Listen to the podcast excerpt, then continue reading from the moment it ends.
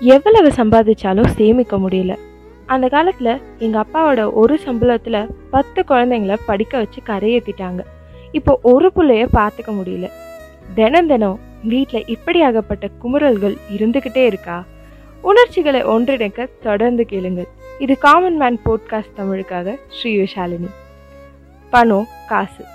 இதனால வீட்டில் வராத சண்டையே இல்லை.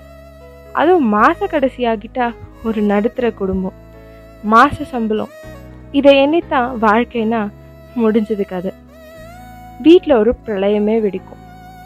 அப்போதான் அசைன்மெண்ட்டுக்கு நோட்டு வாங்கணும்னு பையன் கேட்பான். வீட்டில் மிக்ஸி ரிப்பேர் ஆகும். அமேசான் ஃப்ளிப்கார்ட்னு எல்லாரும் big billion sale end of season sale போடுவாங்க. இதை இன்னொரு விதமாகவும் சொல்லலாம். நம்ம பாமா விஜயம் படத்தில் வர மாதிரி. வரவு எட்டனா செலவு பத்தனா அதிகம் ரெண்டனா கடைசியில் துண்டனா. நிஜமாவே பட்ஜெட்டில் துண்டு தாங்க விழும். சம்பளம் வந்ததும் பிளான் பண்ணி எல்லாத்துக்கும் எடுத்து வச்சிடுவாங்க. அப்புறம் பேலன்ஸ் அமௌண்ட்டை சேமிக்காம "ஹ, சம்பளம் வந்துருச்சுல கொஞ்சம் ஜாலியாக செலவு பண்ணுவோம்னு பண்ணிடுவாங்க. ஆனால் உண்மையாக சொல்லணும்னா இது யாரோட தப்பு? சின்ன வயசுல தங்க கொள்ளர்கள் கதை ஒன்று படிச்சிருக்கோம். ஞாபகம் இருக்கா? எப்பெல்லாம் காசு கிடைக்குதோ அவன் அன்னைக்கே அதை செலவு செஞ்சுட்டு மாசத்துல மற்ற நாளெல்லாம் வறுமையிலையும் பசியும் பட்னியுமா வாடுவானாம். அதுல சேமிப்பு தேவைன்னு கருத்து சொல்லி கதையை முடிச்சிருப்பாங்க. இது மட்டும் இல்ல சின்ன வயசுல இருந்து பப்பி ஹவுஸ் புத்தா உண்டியல்னு நிறைய வகையில சேமிப்போம். இதெல்லாம் இல்லாம அம்மாவுக்கு வீட்டில் ஒரு வேலை செஞ்சு கொடுத்தா அதுக்கு ஒரு ரூபாயோ ரெண்டு ரூபாயோ கிடைக்கும். இப்படி நாம் சேர்த்து வச்சதுல பர்த்டே கிஃப்ட் என் பர்த்டே ட்ரெஸ் சில நேரங்களில் அம்மாவுக்கே அந்த காசை தான் கடனாக கொடுப்போம்.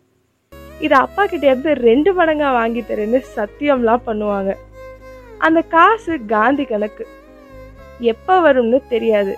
ஆனால் அதுக்காக கவலைப்பட்டதும் இல்லை. இதுலேருந்து நமக்கு தெரிய வர்றது ஒரு விஷயம். அது என்ன? சேமிப்பு. நம்ம பாலிய பருவத்திலேருந்து கற்றுக் கொடுக்கப்படுது. செலவு செய்தல்.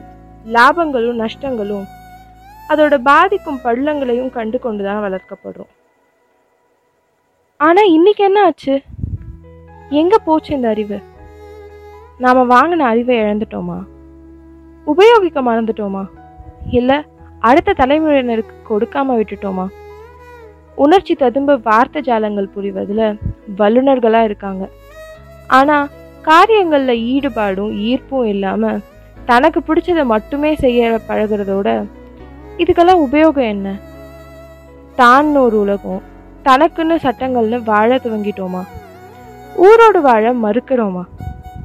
இதனாலதான் செலவுகளை மட்டுமே செஞ்சுட்டு அடுத்த தலைமுறையினருக்கு நீர் காற்று ஆகாயம் ஏன் பணம் கூட சேமிக்க முடியாத நிலையை நோக்கி போகிறோமா மனதால் சிந்திக்காமல் செய்யற எல்லா செயல்களுமே இப்படி அழிவிற்கு வித்திட வல்லதுதான்.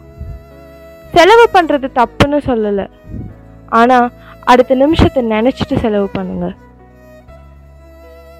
அது உறுதி இல்லைனாலும் அதோட நம்பிக்கையில தான் இந்த நிமிஷத்தை வாழ்றோங்கிறத மறக்காதீங்க. இன்றைய அனாவசிய செலவு நாளைய அனாவசிய துன்பம். சிந்திச்சு பாருங்க. இது காமன் மேன் போட்காஸ்ட் தொடர்ந்து கேளுங்கள். நன்றி.